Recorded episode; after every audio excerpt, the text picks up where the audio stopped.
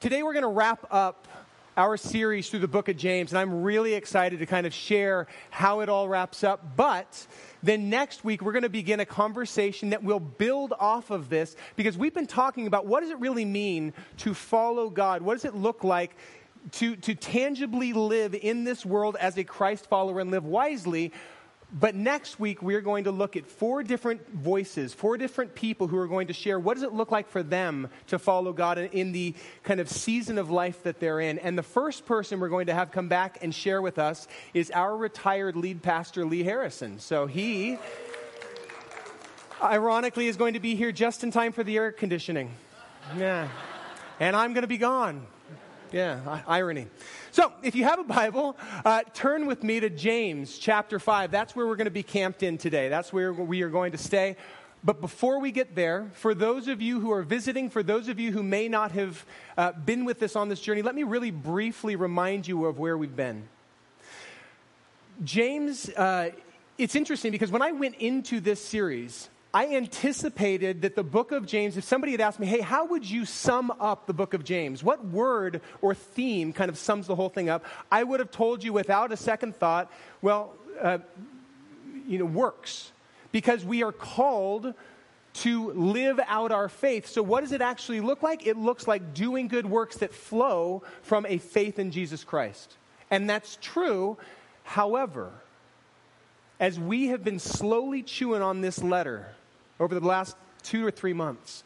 One of the things that has become very, very evident to me is that there's another word that I think sums it up just as well, if not even better. And that word is wisdom. Because for James, he is calling men and women who call Jesus Christ their Lord to live wisely, specifically because they're living in a land that does not consider Jesus Christ to be Lord, that does not consider God to be the creator and sustainer of everything. And so he's writing to them saying, Here is how you live in the midst of persecution. Here's how you can live in the midst of, of trouble and, and trials that you're walking through. Here's how you can live when you have plenty. And here's how you can live when you have little. And so he is the goal of a Christ follower's life, in James's opinion, is wise living which has then caused us to step back and ask the question well how do we gain wisdom? It's not enough to just like tell my kids hey be wiser right? Make wise decisions. Well how do you do that? And so it's led us again and again over the last several weeks to a, a, a, a frame that continues to come up throughout the old testament particularly in the wisdom literature like psalms and proverbs. And it goes something like this. The fear of the lord is the beginning of wisdom. The fear of the Lord is the beginning of wisdom. And when we say the word fear, we do not mean trepidation, we don't mean terror. I, I, just took Ethan, since Joe was here, we decided to go body surfing early this morning. So I took Ethan down with me to the beach. And back in the day when Ethan first started body surfing with me, we'd get down there and he'd see the waves and he would just kind of be like, they're too big. And, and there was a part of me that's like, good, respect those waves. But there was another part of me going, don't be afraid of them, because if you're afraid of them, you'll never go in. And you will never experience the joy of being, being able to slide down the face of a wave. Over the years, however, Ethan's attitude towards those waves has changed. And there are seasons where he'll look at the water and go, it's just waves, let's go play. And we, right when we get there, he just wants to go bolting into the water. I go, hold on, stop for a second. We're going to watch the water for five to 10 minutes. We're going to see what the sets look like. he goes, Why? We look at it. It looks like a lake. It's nothing. It's fun. Let me go. And the reason is because that water is powerful. That water is far more powerful than he is. And so I don't want him to simply think that the water is going to do his bidding. I want him to respect the power of that water. And when he has, and that's what that word fear, Yare Elohim, the fear of God, that fear is talking about a reverential respect for someone who is far more powerful than we are. Now, you don't need to turn here, but in the book of Deuteronomy, yeah, let's actually, we're going to do it in Exodus because there's a couple of places it talks about this. But in Exodus chapter 20, we have this really interesting dialogue between the people of God, the Israelites, that are kind of at the, the base of Mount Sinai to covenant with their God, and Moses, who's leading the people on behalf of God. And there's this interesting moment where they look up on the mountain and there's fire. Well, actually, I'll just read it. This is from verse 18 uh, of Exodus chapter 20. When the people look up on the mountain and they saw thunder and lightning and heard the trumpets and saw the mountain in smoke, because that is what the mountain looked like when the presence of God descended upon it. When they look up and saw that, they trembled with fear. That's not the kind of fear we're talking about. That's not the kind of fear that leads to wisdom. That's the kind of terror that shuts somebody down. They stayed at a distance and they said to Moses, You speak to us yourself and we'll listen, but, but do not have God speak to us or we will die. That kind of fear, and some people have that about God, that He is an angry traffic cop waiting up in heaven looking for something that He can give us a ticket for, strike us down. That He is some unruly power that just likes to smite people. Oh, mighty smiter, as, as Evan Almighty likes to say, right? Eh, it's, it's this, some people have this view of God that He's just angry and he's looking to hurt us if we step out of line. That is an unhealthy fear of God that causes people to back away and stay at a distance, much like the Israelites were doing. So then Moses turns around. Verse 20, he says this to the people Do not be afraid, but God has come to test you so that the fear of God will be with you to keep you from sinning. What an interesting dichotomy. Don't be afraid. But God has shown up in this way. He didn't have to, He could have come quietly, but He chose to show up with the thunder, the lightning, the smoke, the trumpets, the quaking of the ground, and the people are quaking. And He goes, No, no, no. It's just that God wants you to have a respect for the fact that He is God and you are not. And when you recognize that God is far more powerful than you, He's the creator and sustainer of everything. When you have a right understanding of who God is and you, who you are in relationship to Him, then you will not go through life thinking that you know better than He knows. You won't walk through your life thinking, God, you need to order creation the way that I want it answer my prayers the way that I demand. No, instead, what we do is we will begin to order our lives around God. We'll say, You created me, you created everything, you sustain me, therefore, whatever you say goes. I will follow your lead. I will submit to your directives. I'll submit to the Holy Spirit you placed in my heart. And the writers of the wisdom literature, time and again, come back to this thing, the fear of God, and they say, when you have a right understanding of who God is, then you will, and you begin to order your life around Him, then you will begin to live wisely. Because wisdom comes from the Lord. We might think that we're wiser than God. We, we might think we know better than He does, and time and again we're shown that the wisdom of this world is, is foolishness in God's eyes. And James is often called, the book of James is often called the Proverbs of the New Testament, specifically because he focuses so much energy on wisdom. And he recognizes that every aspect of our lives not just the hours between 10 and 11:30 on a Sunday morning and not just when you pray right at a meal every moment of our lives belongs to God and if we are going to live wisely we will live with an understanding that He is God and we are not. Therefore, He gets the say in our lives. And we, as we submit to Him and follow His lead, will be living wisely. And, and as He wraps up His letter, he, be, he ends in a very similar way than He began. Remember, right at the very beginning, He was saying, Listen, if any of you lacks wisdom, what should you do? Pray, ask God for wisdom, and He who gives generously will give it to you. He will give you wisdom. And he ends his letter in much the same way. So, beginning in verse 13, let's just go ahead and read through it and then we'll begin to pull it apart. And I'm, I'm feeling totally naked, by the way, right now because I, when I was body surfing, I left my ring in my pocket of my shorts. I didn't lose it, promise, Kathy. But I'm feeling totally naked up here, so please don't judge me right now. Uh, I know, Jeannie. Seriously. Verse 13 Is anyone among you in trouble? Let them pray. Is anyone happy? Well, then let them sing songs of praise. Is anyone among you sick? Let them call the elders of the church to pray over them and anoint them with oil in the name of the Lord. And the prayer offered in faith will make the sick person well. The Lord will raise them up. If you've sinned, or if they have sinned, they will be forgiven. So therefore, confess your sins to each other and pray for each other so that you may be healed. Because the prayer of a righteous person is powerful and effective. Think about Elijah for a moment. Elijah was a human being, even as we are. And he prayed earnestly that it wouldn't rain, and it didn't rain on the land for three and a half years. Again, he prayed, and the heavens gave rain, and the earth produced its crops. My brothers and sisters, if one of you should wander from the truth and someone should bring that person back, just remember this whoever turns a sinner from the error of their way will save them from death and cover over a multitude of sins. You know, when we talk about living our faith, which is kind of what we titled this whole series is kind of living out our faith, faith in action. When we think about the kind of action that flows from faith, we tend to think about things like the way I speak to somebody when they do me wrong and the way that I treat them, the way that I respond when somebody cuts me off on the road. That's how I show my faith. Or maybe the way that I deal with my finances. That's how I show my faith. The way that I treat my kids, the decisions that I make in life. All of those things are ways that we show our faith.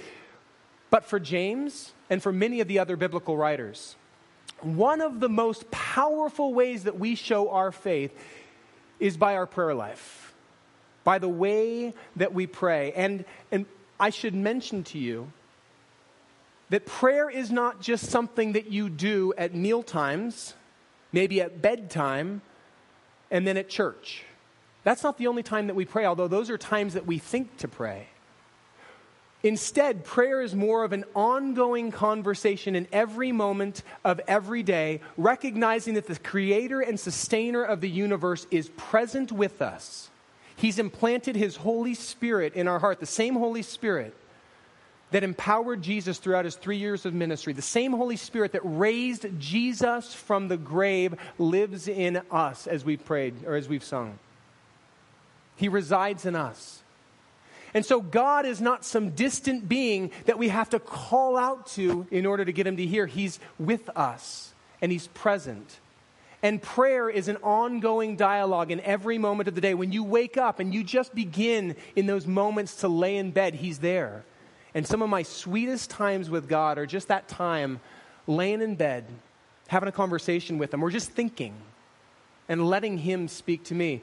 It's as you're preparing for the day, as you're brushing your teeth, as you're eating breakfast, as you're, maybe not in that order, as you're driving to work, as you're driving to school, as you're at school or work, as you're coming home, as you're going to the gym, as you're going to sports practice or whatever you happen to be doing. Every moment of every day, God is with us. And prayer is the connection, the conversation that happens in the midst of that. And by the way, I should mention that that means that prayer is not simply a monologue. Too many of us approach prayer as if we just need to give our laundry list of needs to God. God, I need this, I need this, I need this, I need a whole lot less of this. Can you stop that sickness right now and, and maybe stop the, the letters from that particular um, bill collector? Can you just stop that and give me more of this? And we can bring those things, but if we approach prayer as simply a one directional monologue, we are missing out on living the wise life. Because prayer is a dialogue. And it's, it's about opening ourselves to allowing God to speak into where we're at, where we're going, what we're doing, what, we, what we're considering, the things that we, we, we want, laying them down at His feet, and then listening to what He has to say. It's, it's like the plans that I had for this Sunday as they were running through my mind, they seemed really, really good. And then I kind of spend some time just laying them down at God's feet and going, What do you think? How, how should I approach this? And much of what I'm sharing today are just things that He placed on my heart as I spent time listening. That's one of the reasons why I love going up to Palomar. I love getting up the mountains because I feel like I can hear his voice better up there. All of the distractions and all of the demands and all of the stuff that I normally run to, I just lay aside so that I can spend time sitting in the cathedral of creation listening to what he has to say. So, prayer is not a monologue where we just give a laundry list of needs. Prayer is a dialogue, it's a constant recognition that God is present and that He has the right to share and, and give us direction on how we should live our life. Which sounds a whole lot, by the way, like what uh, Solomon, one of the wisest men who's ever lived, one of the richest men who's ever lived, King Solomon wrote in Proverbs chapter 3, verses 5 and 6, he said this Trust in the Lord with all your heart, with all of your being, and do not rely on your own understanding. In everything you do, acknowledge Him. That's more, by the way, than just simply saying, Oh, yeah, I know you're there. It's a, it's, a, it's a process of fixing our eyes on Him and saying, Okay, I know you're there. How now shall I live? In all of your ways, acknowledge Him. And what will He do? He will make your paths straight. He will guide your steps. He will give you wisdom to know how to proceed. Or at the very least, the Spirit will guide your heart in such a way that you're not going to do something in complete contradiction to God's desires in your life if you are opening yourself up and listening. And so, James, talking again about living this wise life, opens this section on prayer that he's wrapping up the whole section with this encouragement. In every moment of every day of your life, during the high points, the moments that bring you great joy, and the low points, those valleys that you walk through when you just feel like you can't go on and you're at the end of yourself, in everything, live a life of prayer, a constant communion with the Father. So, is anyone among you in trouble? Let them pray. Notice there, he doesn't promise what the outcome of their prayer will be, but simply pray. Connect with God, bring it to God. Bring your questions. If you have questions about our God, here's the thing I love about him He's a big enough God to handle the full range of our emotions, our doubts, our questions, our, dis- our disappointments. You can bring those to him. Is anyone happy? Got a few of you in here?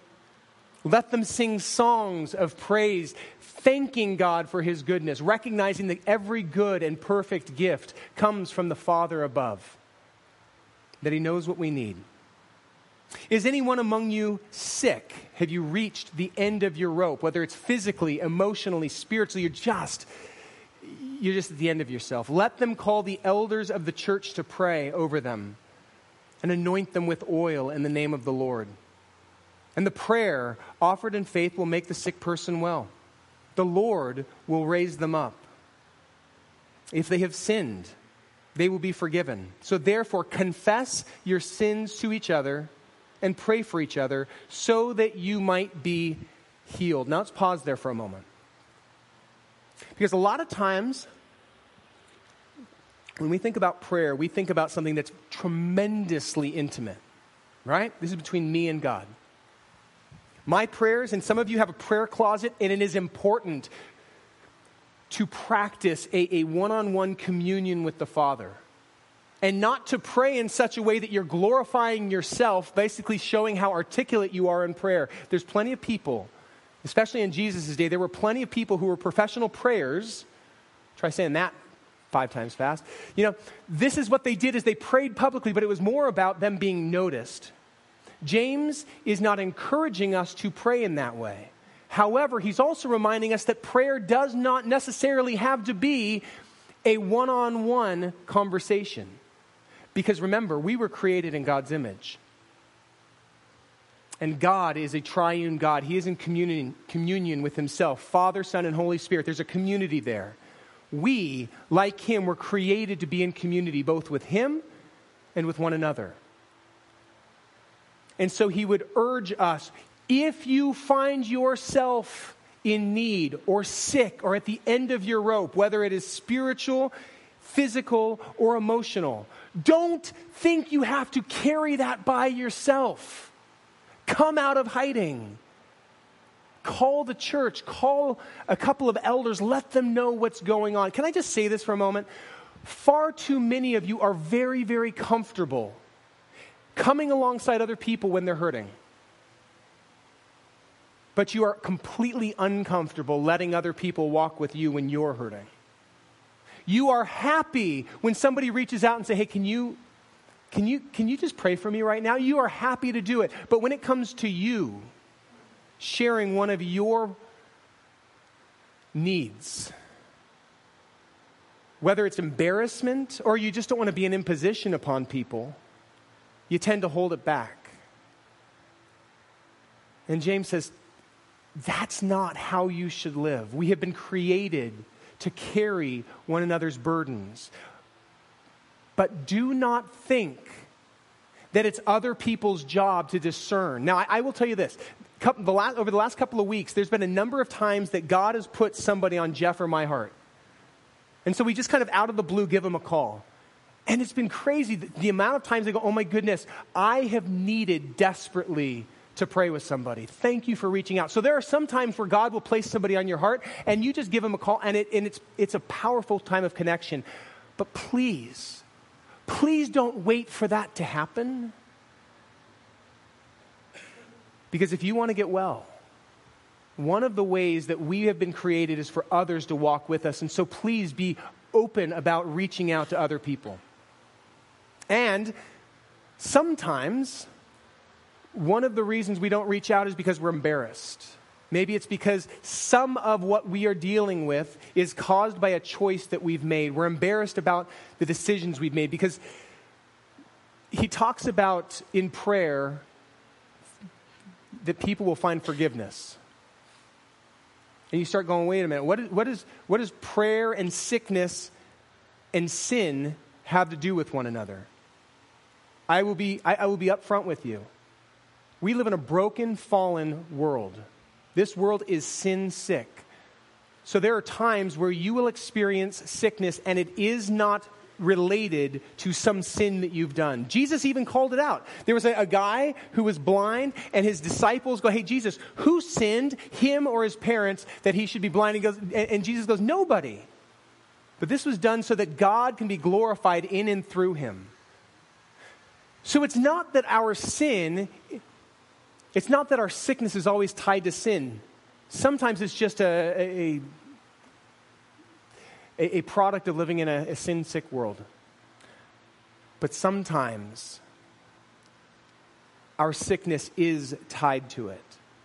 Sometimes the things that we are struggling with, whether they're emotional, physical, or even spiritual, a sense of I just don't feel close to God at all. I feel so distant from Him. I feel so completely hopeless. Sometimes that is tied specifically to an ongoing area of sin that we have not laid down. I think of David is a great example. Uh, in you don't need to turn here, but in Psalm 32. David was a man after God's own heart, but David was not a perfect man. I love the fact that this Bible is littered with people who were imperfect and that God used them anyway. But David made one massive mistake that we, that we tend to focus a lot on, and that is that he, his eye was captured by a woman that was not his wife. And he took some steps towards connecting with her in a way that was inappropriate. And then when he realized that his mistake was going to be found out, he sought to cover it up. To the point where he actually had one of his best friends, one of his mighty men, sent to the front of battle so that he would be killed. That was the lengths to which David sought to cover up his sin. And in Psalm 32, which we can look at in a lot of ways, like his journal, during that season of his life, he acknowledges the physical cost of trying to hide his sin from God and one another, but particularly from God. And he acknowledges the freedom that came with opening up. So in Psalm 32, he writes this When I kept silent, my bones wasted away through my groaning all day long. For night and day your hand was heavy upon me. My strength was sapped as in the heat of summer. We all know what that feels like, right? I felt the weight of my sin, the shame, the guilt. And I was terrified to come out of hiding because if anybody knew, if anybody knew, they would reject me as their king. Verse 5. Then I acknowledged my sin to you, God, and, and didn't cover up my iniquity. I said, I'll confess my transgressions to the Lord. And here's the best part of this whole thing. And you forgave the guilt of my sin. Far too many of us are walking through this life with the chains of guilt around our neck, with backpacks full of rocks of selfish decisions that we've made. Some of them that we continue to make, chronic sins that we just can't find our way out of. But we don't want to tell a soul and so, like Adam and Eve in the garden, who recognize that they have sinned against God, instead of coming out of hiding, we back into the shadows, away from God, away from one another. We start covering up our, our, our, nakedness, our vulnerability, our shame with fig leaves of busyness and activity and good works. Or if that doesn't work, we just put on a, a smile and pretend we've got it all together. And if anybody starts getting close to that area, if we start feeling too vulnerable, we just very quickly point the finger at somebody else and, and kind of shift the focus away from ourselves. Because it's safer to stay hidden than to come out of hiding. May I just remind you that we have an enemy who loves when we play that game. Because we have an enemy who is like a prowling, roaring lion, prowling around looking for whom he might devour. And who do lions go after? Chris, I know you know this. Who do lions go after? Sorry, did I wake you up? They go after other animals, thankfully, yes. The ones that are not in cars, typically. Specifically, lions will go after the animals who are sickly, the ones who are suffering, the ones who have either been ostracized from the pack or more, more often than not have ostracized themselves from the pack because they're sick. And like wounded dogs who go off to lick their wounds until they either heal or die, these animals have separated themselves from the pack, and that's who the lions go after. Well, we have an enemy who plays that same game, but he does it with us and he seeks to take us down. And the, the areas, the shadow areas that we tend to hide in, that we hide our sin in, that we try to keep from the eyes of other people, that's the devil's playground. Because those are the areas where he will slip in and he'll begin to whisper into our ear, hey, just do it one more time. Nobody, nobody found out the last time. You're fine. And when we give into that temptation, He's right there to whisper words of shame. If anybody knew that you just did that, they'd be disgusted. They would want nothing to do with you. You better hide that down deep. And so we have this tendency to just back further and further into the shadows and slap more and more fig leaves, more and more masks on, so that we present a good front to the world, but inside we are empty, we are scared, we're ashamed. And James simply exhorts his brothers and his sisters to do just the opposite of that. Don't continue to hide, come out of hiding. Let other people know. And, and hear me, be, let me be very, very clear here. I am not suggesting that you post your deepest, darkest secrets on social media. Twitter Instagram, Facebook, whatever it is that you guys are on these days, I can't keep up with it. Any form of social media is an inappropriate way to bleed out and be vulnerable to people. Yes, it is a way that some people will cry out for help, but it's a pretty inappropriate place to do that. When he's saying, reach out and let other people in, what he's talking about is reaching out to trusted brothers and sisters in Christ who are themselves wise and trustworthy. Ladies, that means reaching out to another woman. Men, reaching out to another man, or a couple of them, inviting them in, sharing what's going on, kind of peeling away the fig leaves and saying, Here's what I'm struggling with right now. And most importantly, inviting them to pray with you, to join you in praying for strength and to pray for God's truth to shine and heal that specific area. And James says on the heels of that, well, I know what it says.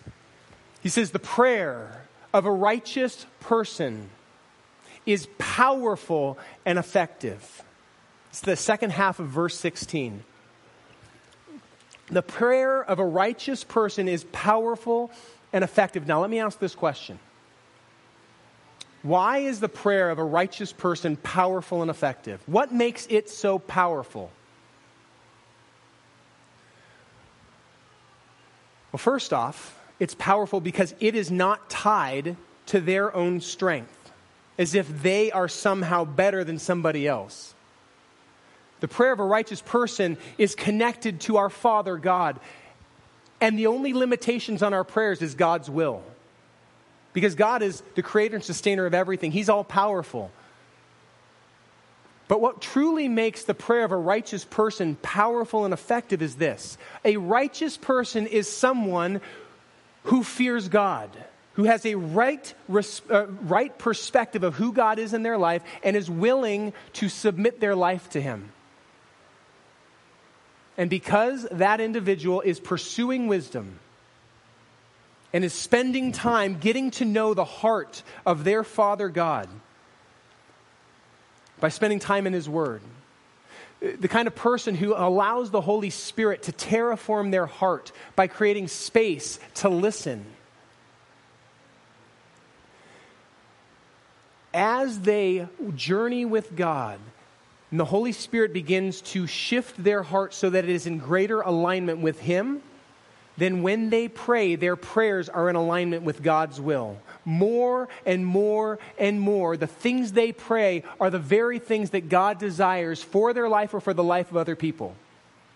Now, does that mean that God does not listen or answer the prayers of sinners or non believers? I would argue that, in fact, He does. Otherwise, there's not a single one of us in here who could rest in God's love because we are all sinners separated from God, and He heard our cry for help. He has answered that prayer. So I believe that God does hear the prayers of sinners. However, when we give in to sin, it begins to deaden our heart. It begins to deaden our ability to hear the still small voice of the Holy Spirit saying, Hey, go this way. Hey, that, that's not your Father's will right now. And so the more we give in to sin, the more our prayers will tend to be more self focused, selfish, and very short sighted, as opposed to God focused and broader, longer viewed, recognizing that sometimes our sickness brings Him glory. Sometimes the things that we are journeying through are things that He's allowing us to journey through and trusting in Him. And so, while He may hear the prayers of sinners, a lot of times what we pray for is pretty selfish. And so it's not in alignment with the will of God, and therefore his answer to our prayers is no, or not right now. Or if I gave you that, it would actually set you back from where I want to lead you. I can't tell you how many prayers I look back on in my life, and I just thank God that he said no. But when somebody is listening to God and aligning their lives and, and out of fear, a reverent respect for who He is, they align themselves, more and more our prayers are in alignment with what God wants. And so they are powerful and effective. All right, one last thought before we go into our response time, and it's this. We can know that our Father God loves us, is for us, hears us, and when we pray, He responds. But we cannot demand an answer. as if we can somehow make God kowtow to our desires and do our will. Remember, He's God and we are not. And there are plenty of examples in Scripture of times when people prayed, very holy people, things, people like Paul. Paul wrote half of the New Testament. Paul often prayed over people and they were healed completely. And yet, Paul says in, in 2 Corinthians that he had this thorn in the flesh Theologians think that it was probably his eyesight, that his eyesight was going very rapidly. At, at 40, I'm beginning to recognize that. It's like it's starting, right? And some of you know what I'm, we're talking about here. Start, he's starting to lose his eyesight. And some theologians believe that's what he was praying God, would you take this thorn in the flesh? I want to be able to see perfectly. Would you make it go away? Three times he said he prayed for God to heal him and he was not healed. And instead, this is what he, he acknowledges from 2 Corinthians chapter, whatever, 2 Corinthians 12. He says this God said to him, My grace is sufficient for you, for my power is made perfect in weakness. For Paul specifically, in that moment, Paul, I know that's what you want, but it's not what I want for you. And it's not what I want for the people you're ministering to, because my grace is sufficient and my power is made perfect in your weakness. And in fact, I can glorify myself through your dimming eyesight. What I want you to hear this morning as we talk about prayer is that it's powerful and it is not limited by our weakness, it's only limited by God's will. Remember, He is all powerful. God can do whatever He wants. And there are times that the things we pray for are not in alignment with what He wants. And so sometimes God's answer to us is no. And yet at other times, His answer is yes. And sometimes, as Bill pointed out a few weeks ago, His answer is wait. And for James, he simply says, Come as you are, bring your prayers to God and submit them to Him. Because a wise prayer is very similar to the same way that a wise person will plan. A person who is wise will pray in a very similar posture to somebody who is wise will plan, and that is this God, here's what I want. Here's what I long for. Here's what I'm asking you for. But your will be done. I submit it into your hands. Would you have your way with me? Would you glorify yourself in me however you so wish? Does that make sense? Okay. So this morning, we're going to we're going to respond in two ways. The first way that we're going to respond, the sec- we're going to, this will be the second way we respond, but I'm going to tell you first. Are you confused yet? Yeah, good. One of the ways we're going to respond this morning is through prayer.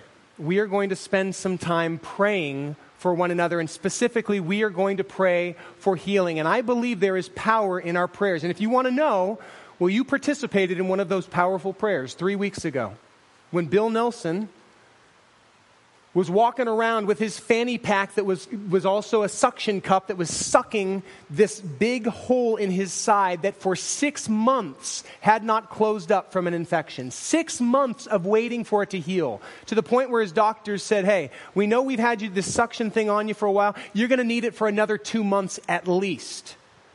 So get used to this thing. And so we decided, hey, let's go out on a limb and let's just pray for our brother. And we did. The next day, when the nurse came by his house, she said, Bill, something's changing. This hole is closing up for the first time in six months. We're actually having some forward progress. And then oh, later that week, when he sat down with his doctor, the doctor said, Bill, this thing's really closing up. And then the next week, when he sat down with that same doctor, the doctor said, Bill, the, the hole is too small for the suction to be in there anymore. I know I told you two more months. We got to take it now because it doesn't fit. We're just going to need to let it heal on its own. Does prayer work? You better believe it. And I just thank God that my brother is, is less holy. Whatever, you get it. Yeah. I thank God that God answered that prayer. And this morning, we are going to spend some time praying for one another. I'm going to ask the elders and their wives to be available. They will have anointing oil. And that oil is symbolic of the Holy Spirit. So when we put that oil on you, it is a, an act of saying, Father, Son, and Holy Spirit, we pray that you would fall upon our brother or our sister. And that you would do what the doctors cannot do. That you would do, that you would do what modern medicine cannot do. That you would, would do what we cannot do. Would you heal this person, whether it's physical, emotional, or spiritual? But before we get there, one of the things that James talks about in this passage that we don't talk about in the church very often is confession. It's one of those things that for people who love to hide in the shadows, love to put on the masks or the fig leaves uh, uh, of a good front so that we are not exposed in our shame, it's one of those things that we shy away from. And before you get nervous and leave, I'm not going to ask you to publicly confess, okay? So relax. But I do want to model for you what that looks like. And so I'm going to invite the elders of our church. We have four of them here today. A couple of them are traveling right now. But I'm going to invite the elders of our church to come and help me in this. And we, as the shepherds of this church, are going to take a few moments and read a couple of confessions that are not for only us specifically and are not even for this church specifically, but really these are confessions that we recognize on behalf of the church universally, because there's only one church. Jesus is the head of all of it, and we are a part of it. But we recognize this the church has been called to be God's representatives in a sin darkened world. And we have not done that perfectly. In fact, we've done some things that have been very counterproductive in our desire to bring glory to God and to bring about his purpose and his plans. And so this morning, we are going to acknowledge a small handful of them. And this is both as a way of just being eh, modeling for you, coming humbly before God, but it's also, I don't want this to be something that we just do to do it. This is heartfelt. These are confessions that we have prayed through, and we've each chosen ones that we go, I need, I need to pray that one. I need to say that one. So we're just going to take a few moments, and I'm going to invite the worship team to come forward, and we're going to begin to just prepare our hearts for worship and let this time of confession. I want you to, I want you to listen to these confessions. And I want you to pray, God, is this one that I also need to lay down in front of you? All right? So let's start down here. Good morning. We confess that we have not taken the Great Commission as seriously as you do. We do not go out of our way to make disciples. We have been complacent with the gospel, expecting believers to come to us instead of seeking and saving the lost. We confess that we have placed our trust in our possessions, our bank, bank balance, and our abilities rather than resting in you. We confess that far too often we have been more outspoken about we are, what we are against than what we are for. And we have earned the reputation of being arrogant and judgmental. We confess that we often fear the opinion of others more than we fear you. And because of this, we have based our decisions on what other people want rather than ordering our lives around you. We confess that we have treated people differently based upon their age, their gender, their cultural heritage, their appearance, and their affluence. We confess that we have sought to play God at times, judging others despite our limited perspective, rather than loving them and allowing you to be their judge.